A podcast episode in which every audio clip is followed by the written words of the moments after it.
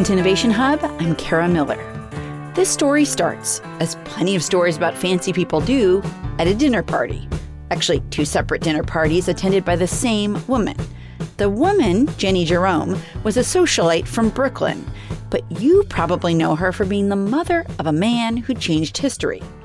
Jenny apparently had a pretty exciting love life, but the match that put her in the history books was with a British lord, with whom she had two sons, one of whom was named Winston Churchill. Somebody asked her about dining with both Benjamin Disraeli and his colleague Gladstone. It was really his arch rival, political arch rival. It would be like, you know, Nancy Pelosi and Mitch McConnell, you know, in those days. Kate Murphy is a journalist who's written about Jenny Jerome's meals with these two warring British politicians. And here's something to keep in mind about these politicians that she dined with at different times. They both served as prime minister. And they were asking her about dining with these two very powerful gentlemen. And she answered, Well, after dining with Gladstone, I thought he was, I'm paraphrasing here, one of the most brilliant people in the world. But after dining with Disraeli, I thought I was the most brilliant person in the world. Not surprisingly, Jenny liked feeling that she was brilliant. And Disraeli had the talent for really listening and really trying to find out about the other person and making the other person feel important. And that wasn't just sort of a political move of, you know, schmoozing and, and work in the room. It was how he learned about people, how he took the pulse. That way of taking the pulse, Murphy says, is both a science and an art, but it has fallen away, crowded out, often by technology. Everybody has a story. Everybody has something that you can learn from them. From my many years as being a journalist, I found that to be true. And if I have a conversation that I haven't really gotten something meaningful or something that I can use or something that adds to my knowledge base after I leave the conversation, the fault is mine. I didn't ask the right question because it's in there. Modern life has brought with it an epidemic of loneliness, not just in the US, but everywhere. In Japan, Murphy points out, you can rent a friend, a date, a family member. Now, that seems a little bit unusual, but here's where you can hire somebody to act as any of those folks. Because they're terribly lonely and they don't have a replacement. They're estranged from their son. So they hire this actor, essentially, to come and act like your son someone to come and listen to you. Like a bachelor will hire a quote unquote wife to be waiting when he comes home and say, How was your day? Because he doesn't have that. You know, and it's it's our culture too, though Japan has has developed a quite unique way to handle it, these companies, though I, I can see how that might happen here as well. The problem, Murphy argues, is listening, which is why her most recent book is called You're Not Listening What You're Missing and Why It Matters. And she says the problem is getting considerably worse. In the 1980s, around 20% of Americans said that they felt lonely and left out, even when other people were around. Now that 20% has climbed to nearly 50%, again, even when other people are around. That's a big spike up. Why? Well, lots of us feel like we're starring in our own movie a Twitter movie, an Instagram movie. We're focused on ourselves, and it's hard to pay attention to anybody else. We've all been at a lunch or a dinner, and people have been sneaking glances at their phone. Yeah. And I don't want to blame this all on technology. I'm not anti technology because, you know, I love my iPhone as much as anyone else. it's a great tool for keeping in touch with people when you're away from them. But when you're in their company and in their presence, it degrades the relationship it degrades your ability to connect, it degrades your ability to listen, and it makes people feel horribly lonely. And we've all had that feeling like, how are you going to feel comfortable telling somebody something sensitive, something that is really meaningful to you, if somebody's sneaking a glance at a phone. You're just not going to. You're going to leave it to this superficial level of conversation. And studies have borne this out. It isn't, and we all know this intuitively, but they have done studies that just show the level of the conversation plummets when the phone is on the table, even huh. if everyone at the table has been told it's off. Okay. And it's these types of studies have been re- replicated over and over. It's not, you know, in your head right. when you are with somebody. It's actually something that happens. And so what happens as a result? You're having these soul sucking conversations and you leave the lunch, the dinner, whatever the occasion is, and you leave and you go home and you feel kind of empty and alone. And that is what's happening. And it's accelerating more and more the more we get attached to our devices. But then, you know, look what's happened with COVID where we've had to be isolated from one another. I do actually feel kind of hopeful though, because if anything good is going to come out of COVID, it's that people have really realized, wow, Zoom doesn't cut it. Yeah. You know, yeah, yeah, you know, wow, just texting back and forth, that's not the same. And you get covetous of the things that you've been denied. And when we've been separated from one another, we've really understood the value of relationships and in person relationships. Right, right, right. It's funny because I have a memory of a dinner, and I have to say this dinner was before COVID, but mm-hmm. um, where it was pretty fancy place, and there was a couple sitting next to us, and I mean, they here they are, they like paid to come out to this place, and they were just each of them on their phones the entire time, uh-huh. which is an interesting juxtaposition because here you are with somebody else. And also, when you're on your phone, a lot of what you're doing potentially is listening to somebody, right? You're maybe texting back and forth, but there's somebody there to listen to too. So it's like a very strange kind of conundrum where you're kind of listening to what's being told to you on the phone, but you're also not listening to the person in person. Well, I guess maybe I would dispute that because I don't think you can kind of listen. Okay. you know, when you're, you know, like kind of pregnant. Um, yeah, right. You, you, th- when you're on your phone and you're texting with someone, yeah, nobody's really listening to each other. We're not hearing the tone of voice. We're not seeing the facial expression. We don't know the context.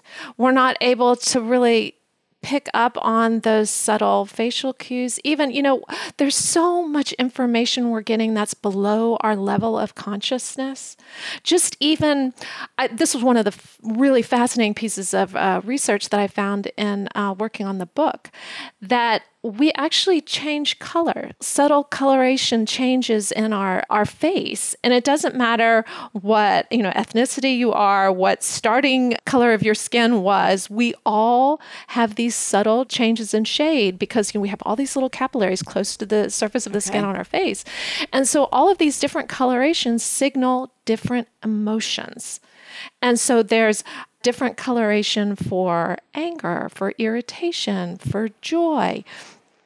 And we're all picking this up on a subconscious level, and it informs our understanding of what the other person is saying.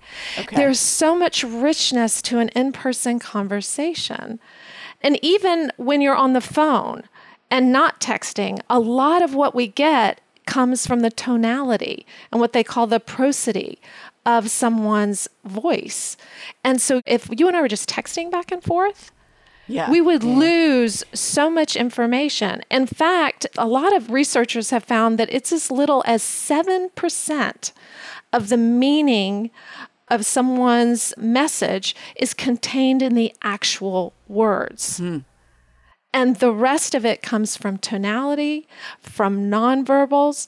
It's just you're losing so much. So if you think about are you listening to someone as you're somebody sitting there on the phone versus this person that can give you a world of information being in front of you, we're impoverishing ourselves. Right.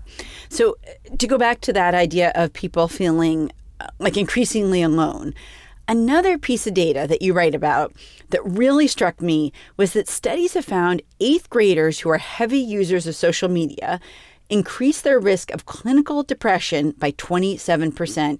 And they are 56% more likely to say they're unhappy than peers who spend just less time on Facebook and Snapchat and Instagram. And that seems like it kind of comes back to the idea of like, you feel like you're with people, but not really in the same way as when you are really closely listening to somebody or them to you. There's another bit of research that shows that when you are in the presence of another person, and this doesn't happen when you're online. And again, I'm not anti technology. I'm just saying that this is a piece of being a human being and why we felt so bereft during COVID is being separated from one another. Because when you're in that presence of the other person and you're having all this wonderful interplay, much of it below our level of consciousness, you know, all the stuff that we're picking up there is actually something that happens within the brain. They've done fMRI scans that show that our brain waves of the speaker and the listener actually sync up. There's a mirroring of our brain waves. And that is that wonderful feeling that we've all felt when you've talked to someone and you just feel like, oh my gosh, that other person gets me. Or, you know, I get what they're saying ah, you know, that just feeling, and, and, it's almost in your solar plexus was like just a little dopamine surge within us. And that's exactly what's happening because when those neural brain waves sync up, there is this cascade of neurochemicals that go through our body. And not only does it just make us feel good, but it also adds to our physical health. It increases our immunity. And that's why it feels so good. That is really evolution saying, okay, this is what's going to keep sustain you as a society, as a species. Hmm. Let's take a quick break here. I'm talking with Kate Murphy. She's the author of You're Not Listening What You're Missing and Why It Matters. On our website, we're going to have more on some of the studies that we talked about earlier in the show, particularly the increase in loneliness, which 20% of Americans reported in the 1980s now it's reported by 50% of Americans. That's at innovationhub.org. From GBH and PRX, I'm Kara Miller. Back in just a minute.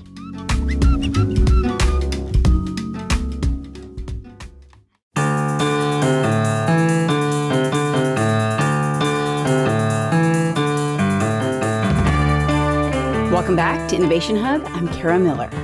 In the fall of 2020, when Amy Coney Barrett was nominated to the Supreme Court and went through congressional hearings, she didn't say a whole lot. And that is not just because Supreme Court nominees try to keep themselves as far as humanly possible from controversy.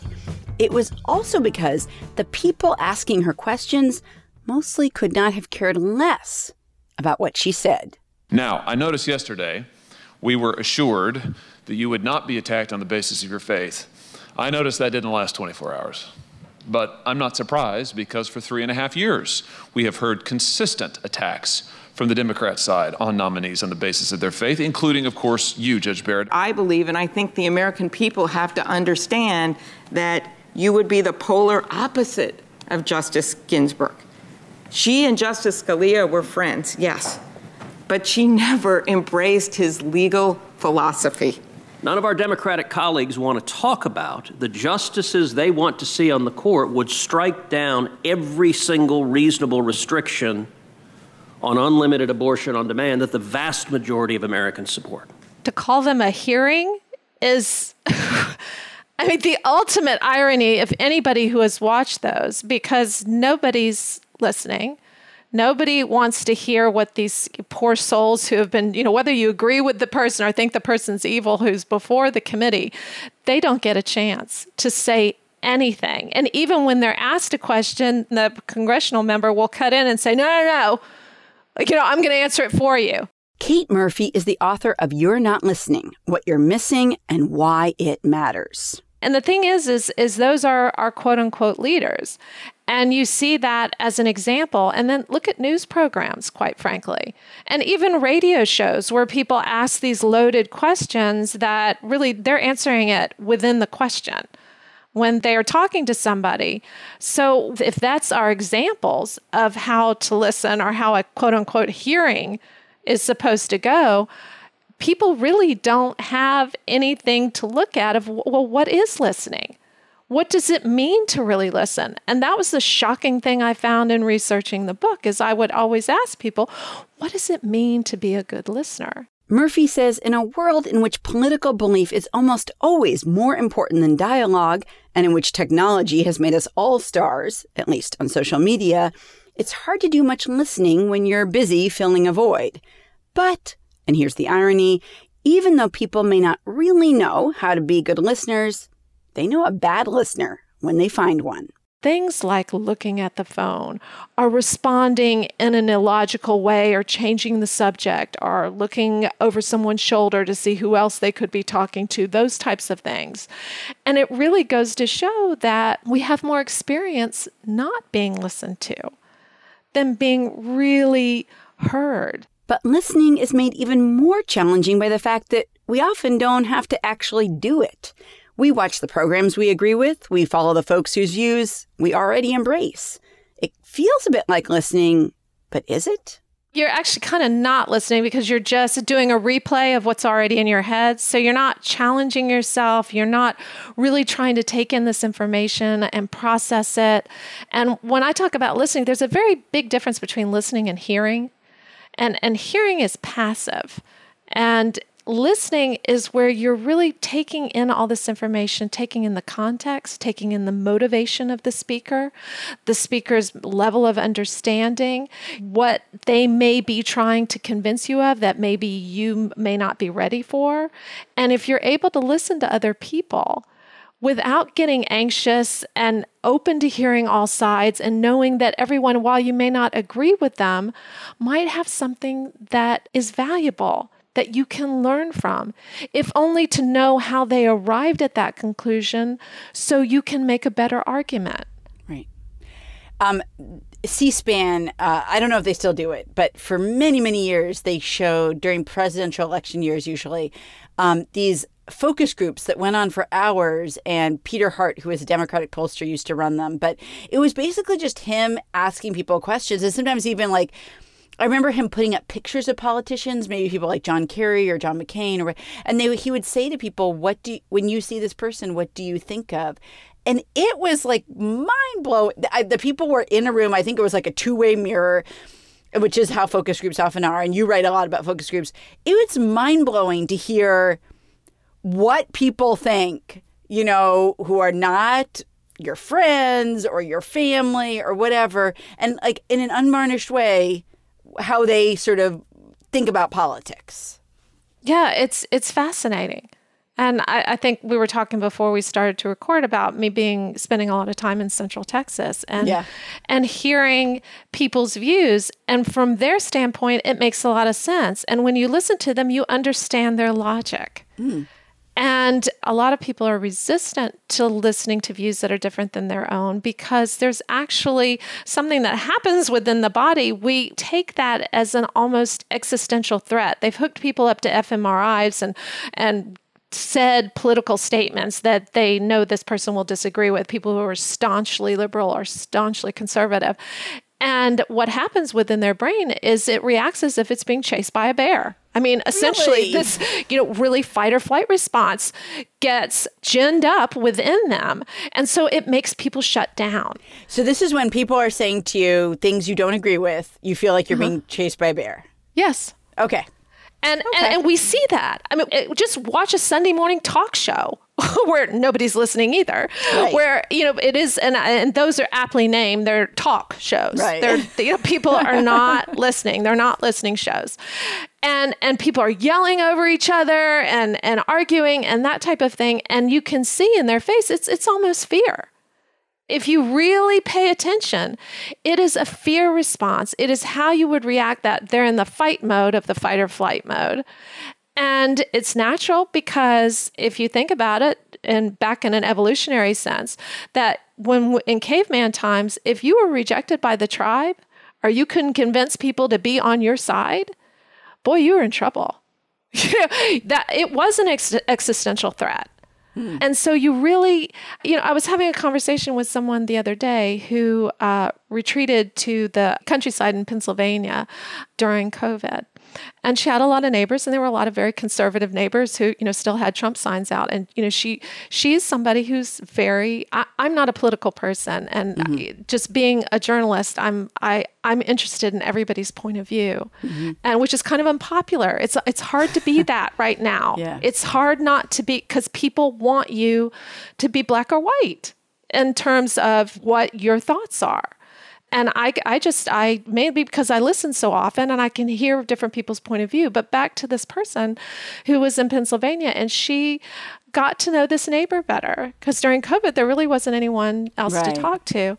And she said this is one of the nicest people who is the first person who would stop to help someone change a tire or rebuild their fence. And his political views are very different than mine but i want his friendship and we have become very good friends. And I never thought I could be friends with somebody like that.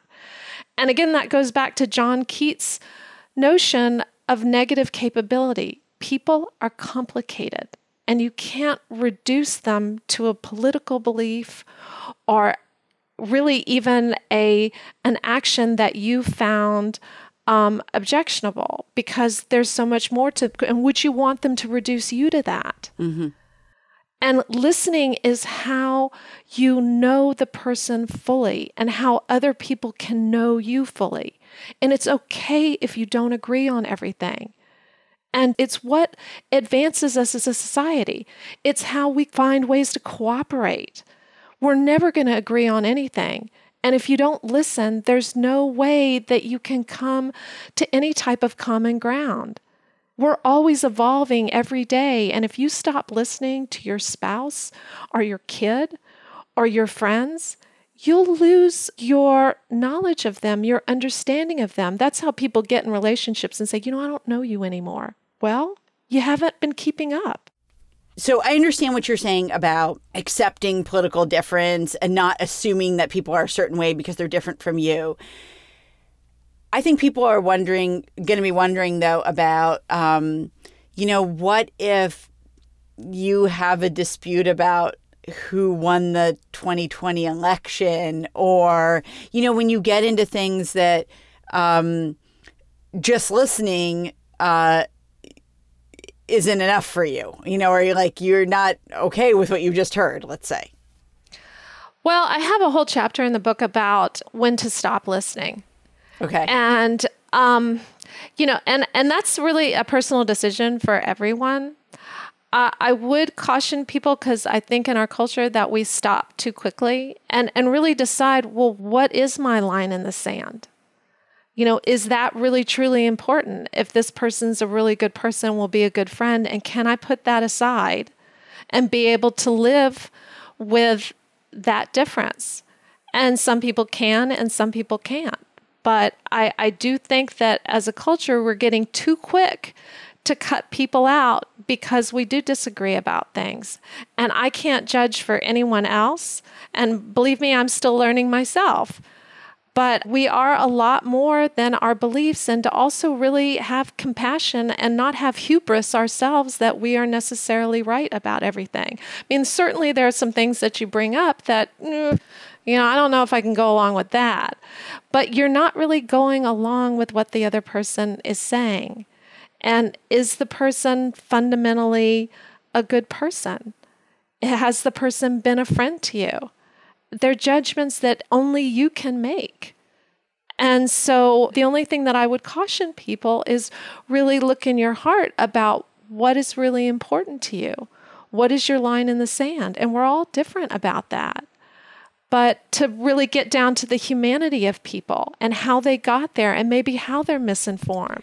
I think a lot of people hear that and probably think, like, you know, of course I could not be friends with somebody who disagreed with me on something like who won the election in 2020. But another potential question to ask might be if I disown this person and never talk to them ever, will that maybe move their belief on what happened, like on who won the election. Will that have an impact? And I would guess the answer is no. It, like if the if you disown the person and never speak to them again, will it will it move the needle? No, probably not. Right? No, but if you stayed friends with this person And the more you all had conversations, and the more you understood why they felt that way, and the more they listened to you as a response, which they will, because people who are listen uh, to other people, people are more likely to listen to you. They'll start to think about the way you think about things, and the more exposure you have to one another, is how you move the needle, though slowly. I think we're all fooled in the media because we have the movies where somebody gives this grand speech and, and people are either really put in their place or they have this epiphany because they were moved by that doesn't happen in real life. People don't say, "Oh, oh, I get it. I see what you're saying." You know, the, the, it, particularly on these things that are so deeply felt. But if someone gets to know the other person and realize that's why they feel that way, this is what they're going on. And then they're exposed more to you and you become friends. It really enriches you as a human being. Not that you're going to agree with this person or necessarily that you have to end up changing this person's mind, but maybe the next go, round, they might not be as likely to believe some of the things that they wholeheartedly believed before because of the exposure to you and your logic. So it, you have to play the long game.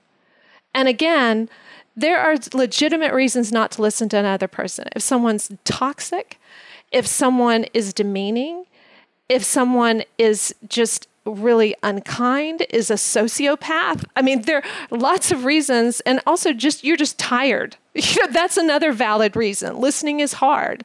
So there's times that when you need to exit the conversation because of that. But if you're exiting it because you can't bear to be around someone that you disagree with, I would look at that. Why is that so threatening? One of the things that um, really struck me um, when you talk about couples, you're just talking about uh, of people getting along and people feeling like they don't know each other anymore, is that it's actually not uncommon for people to listen less to the people that they're married to or in a serious relationship with than they listen to other people which I guess actually, now that you say it, there's a logic to it, but um, it's it's striking when you hear it. Well, it's, there's actual name for it in the psychological literature. It's called the closeness communication bias. And it can happen, like you say, between spouses, between parents and children, best friends, colleagues, you know, even your boss. You feel like, you know, I know him so well. You know, I've I've been here for so many years, you know, I know how this works. And it's really, human beings uh, have really these incredible brains that take in so much information, but these, uh, we are, our brains are built to be pattern recognition machines. And that, and so once we feel like we have got that pattern down, we go into this autopilot mode Uh, because we don't want to use any brain power that we don't need to. Our brains use up an incredible amount of energy. People don't realize it, but your brain uses up so much energy that you are trying to conserve it whenever you can. And that's how stereotypes and bias happen. But it also happens in these very close relationships, like with your spouse. You know, I know them so well, and the brain just sort of shuts down. And so if you don't continually listen to that person in your life, you will lose touch with that person you will fail, you will cease to see who they are. There's that wonderful quote about a marriage being a conversation that never ends. That is just what is love but wanting to be a part of someone's story and understanding that person's story, that person's evolving story, and also the part you play in it. If somebody's listening and they're thinking, um, I think I'm a good listener, or even I think I'm not that good a listener. But regardless, what could I do? What are like the first couple of steps I could take to be a better listener? What are like the top couple of things you would say? Here's how to get started. Well, you know, I, am trying to think, you know, because it is something that is all encompassing and there are lots of things you can do. It's not hard, but there are lots of things you need to be aware of. And I guess to start, I would have people, when they enter any conversation, to tell themselves that I want to find out two things. I want to leave the conversation with these two bits. You being able to answer two questions. And the two questions would be what did I learn about that person? What is something that I learned about that person? And the second question that you would need to be able to answer after the conversation is how did that person feel about what we were talking about? And if you have that motivation and you have that top of mind as you're going into the conversation, you have this goal, and actually concluding the conversation, being able to answer those two questions, you're well on your way. Do you worry at all that we kind of talked about this at the beginning that we're so um, I think you call it like addicted to distraction. We like having our phones nearby. People often like having earbuds in because they don't want the silence. They have something they want to listen to. That we're so addicted to distraction that it's going to be hard for people to break out of that and be like, yeah, I want to just listen to what people have to say. I do think it's hard. I will say that. And that was why I wrote the book because I felt like we really needed a manual. we, right. we've gotten to the point where it's gotten so bad. But at the same time, you, you touched on the loneliness, just this incredible loneliness that is taking over our society even before covid but you know when, when you see just the the number of overdoses what brings people to addiction is loneliness they are feeling something and i really think that pain is leading a lot of people to realize what's missing. And really, what's missing is that sense of connection, and you cannot connect with another person if you don't listen to them.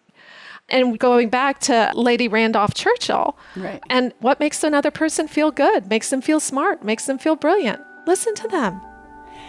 Kate Murphy is a New York Times contributor. She's the author of You're Not Listening What You're Missing and Why It Matters. Kate, thank you so much. Thank you for having me. It was fun to talk to you, Kara.